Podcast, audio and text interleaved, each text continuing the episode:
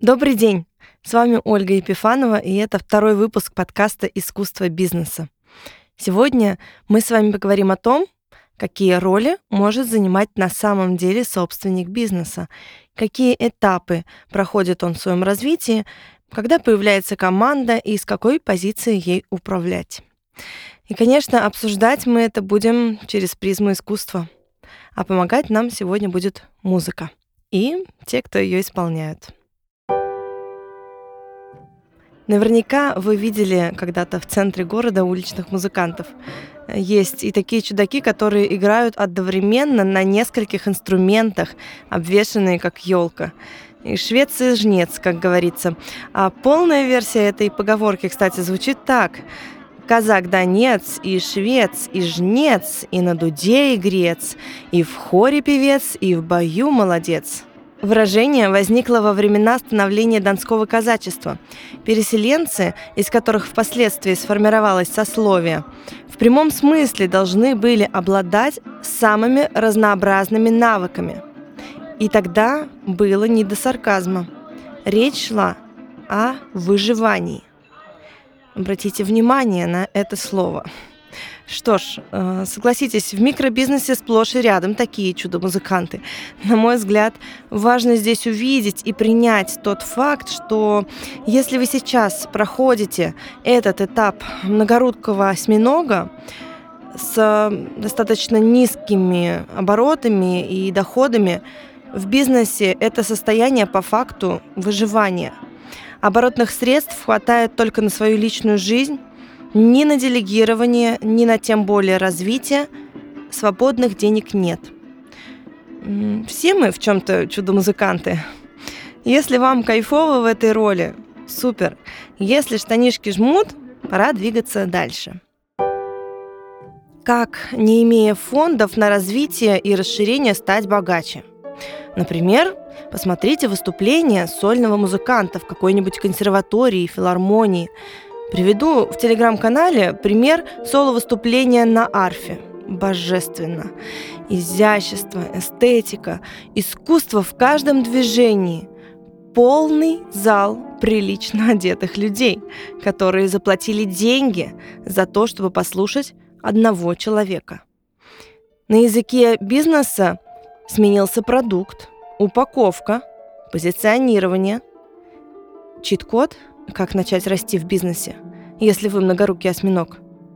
Сосредоточиться на самом главном. Золотой жили, как говорит мой коммерческий наставник, и сделать скачок в качестве продукта и эффективности маркетинга. Это уже уровень дорогого эксперта, предпринимателя с ассистентом за кулисами – ну, очевидно же, что в организации такого концерта участвовали много людей, не сама арфистка. Часто это аутсорс, разовая помощь, ассистенты. Чувствуете? Здесь исполнитель уже сосредотачивается на своей музыке, которую он доносит до аудитории, на своем продукте. И находит ресурсы отдать протокоманде, такой вот формирующейся еще – все формальности. И от того, насколько он отшлифует свое мастерство доносить смыслы до аудитории через свое исполнение, будет зависеть успех, доходы, дальнейшее развитие, желание публики приходить снова и снова, приводить своих друзей. Ну, вы понимаете, что по факту изнутри такой исполнитель создает качественный продукт и классный маркетинг. Допустим, и на уровне соло-исполнителя, пусть и дорогого, эксперту может стать скучно или тесно. Чаще всего, когда мастера начинают делегировать свой продукт, производство, многим кажется, что ну никто же не сделает так, как я. Есть такое? Да-да. Э, тогда один из вариантов существования бизнеса становится форма ансамбля, в котором солист – собственник. Здесь, конечно, собственник – звезда. Тщеславие ликует, при этом сам предприниматель внутри может быть вполне уверенным в том, что он занимает место звезды только потому, что иначе бизнес не будет успешным. И да, и нет. Как только собственник наиграется в гастролера и набьет мозоли на пальцах до крови от постоянной игры на передовой, ну, бывает, что выгорит, найдется способ быть успешным на другой позиции. Хочу отметить, что цель этого подкаста не в том, чтобы сместить вас с какой-то роли и заставить расти. Нет-нет, я за органику, если вам кайфово, не нужно ничего менять. Если вам хочется именно так, как сейчас, но что-то не очень получается, очень рекомендую посмотреть через работу музыкантов, чтобы вы порекомендовали, например, уличному музыканту, чтобы он больше зарабатывал, чувствовал себя комфортно и не перегружался. Или солист ансамбля, как ему найти баланс между деланием, игрой самому и руководством небольшой командой – Посмотрите видео таких ансамблей, там своя магия. Например, ссылочку на такой ансамбль скину вам в телеграм-канале.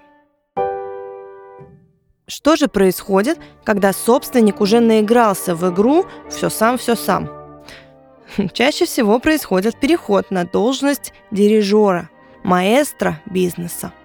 Ой, это мое любимое – смотреть на то, как работают дирижеры – Телеграме скину ссылку на видео с оркестром, посмотрите. Там классные комментарии именно к этому видео. Дирижер не бегает к каждому исполнителю отдельно. Оркестр сидит в удобном для дирижера порядке.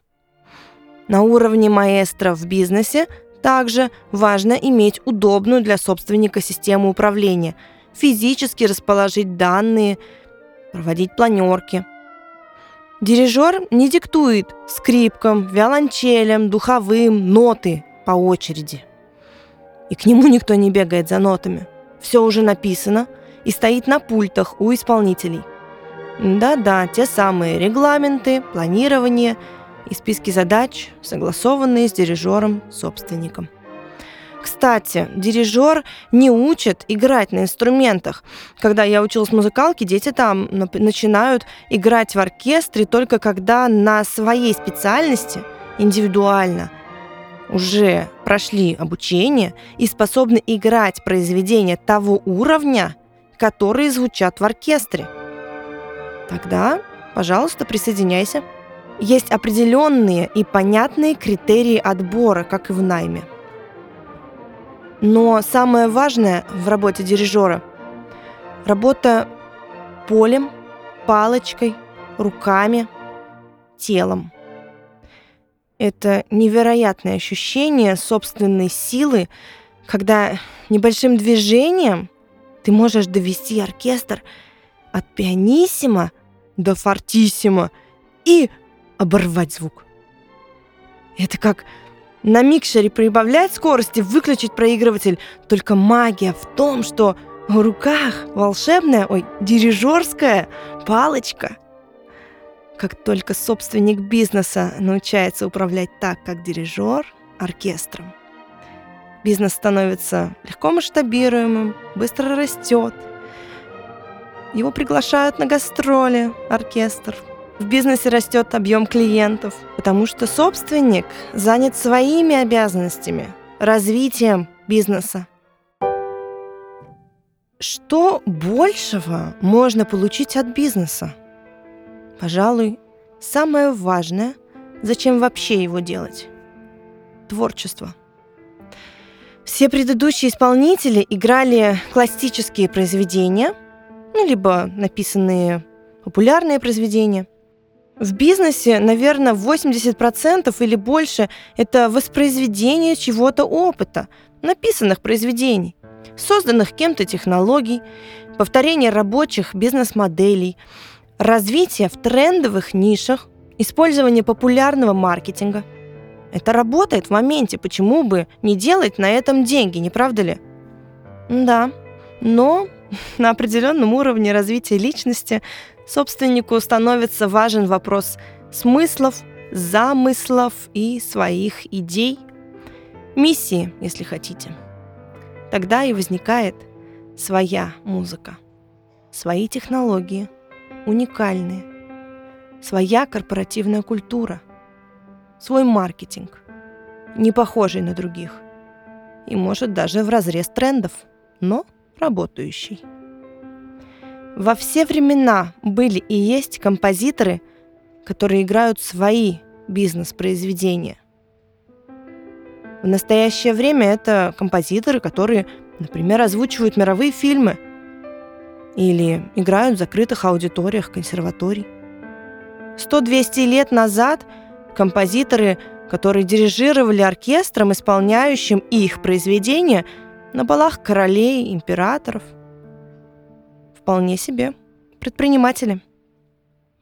Да, пожалуй, это действительно самое вкусное, зачем учиться делать бизнес и расти как менеджер и лидер в своем деле. Когда ты с помощью своих навыков можешь создавать в мире что-то свое. Это экзистенция смыслов бизнеса. Нести свое творчество в мир. Влиять на мир через свой бизнес. Подписывайтесь на телеграм-канал, делитесь вашими размышлениями, какую роль вы сейчас играете, как вам там. И до новых встреч!